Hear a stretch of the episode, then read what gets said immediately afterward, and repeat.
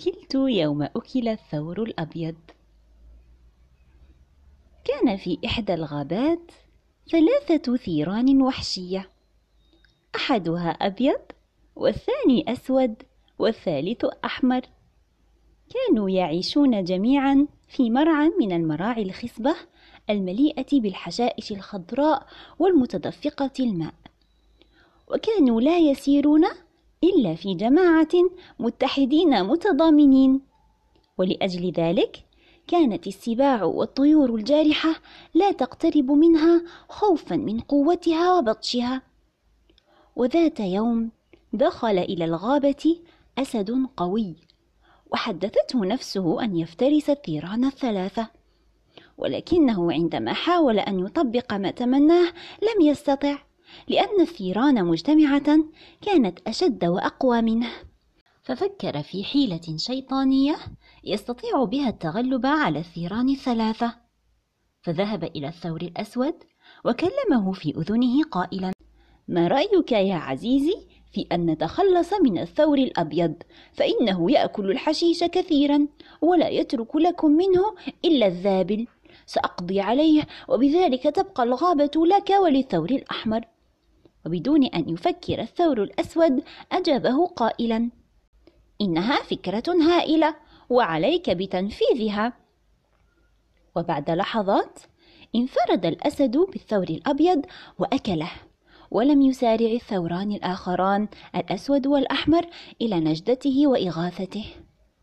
وبعد أيام قليلة ذهب الأسد إلى الثور الأسود وحدثه في أذنه قائلا ما رأيك في أن أفترس الثور الأحمر لتبقى وحدك سيد المرعى ولا ينازعك فيه أحد؟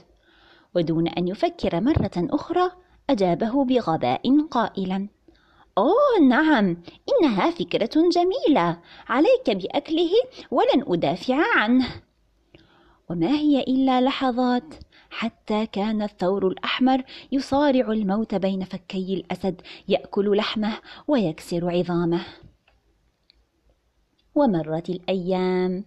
فجاء الأسد إلى الثور الأسود ليقول له هذه المرة وبصوت مرتفع جاء دورك الآن يا عزيزي. وحاول الثور الأسود الهرب يمينا وشمالا لكن الأسد كان أقوى منه وأشد.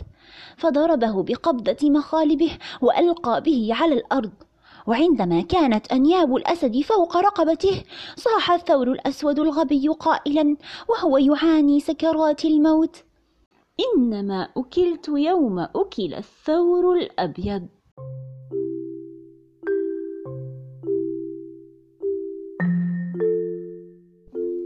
وهكذا ترون يا أعزائي عاقبة التفرق والتفرد.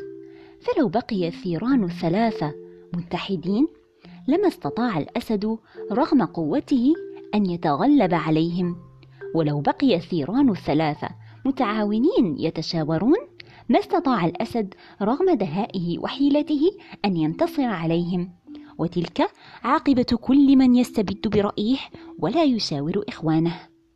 إن هذه الحكاية يا أبنائي تذكرنا بقول الله سبحانه وتعالى الذي يوصينا نحن المسلمين في كتابه أن نكون دائما متحدين متضامنين مستمسكين بدين الله المتين.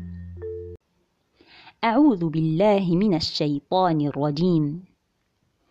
واعتصموا بحبل الله جميعا ولا تفرقوا. واذكروا نعمة الله عليكم إذ كنتم أعداء فألف بين قلوبكم فأصبحتم بنعمته إخوانا. ويحذرنا من التفرق والاختلاف لأنه سيكون سبب ضعفنا في الدنيا وعذابنا في الآخرة. أعوذ بالله من الشيطان الرجيم.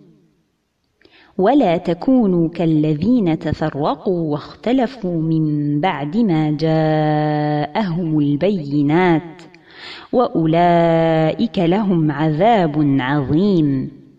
صدق الله العظيم.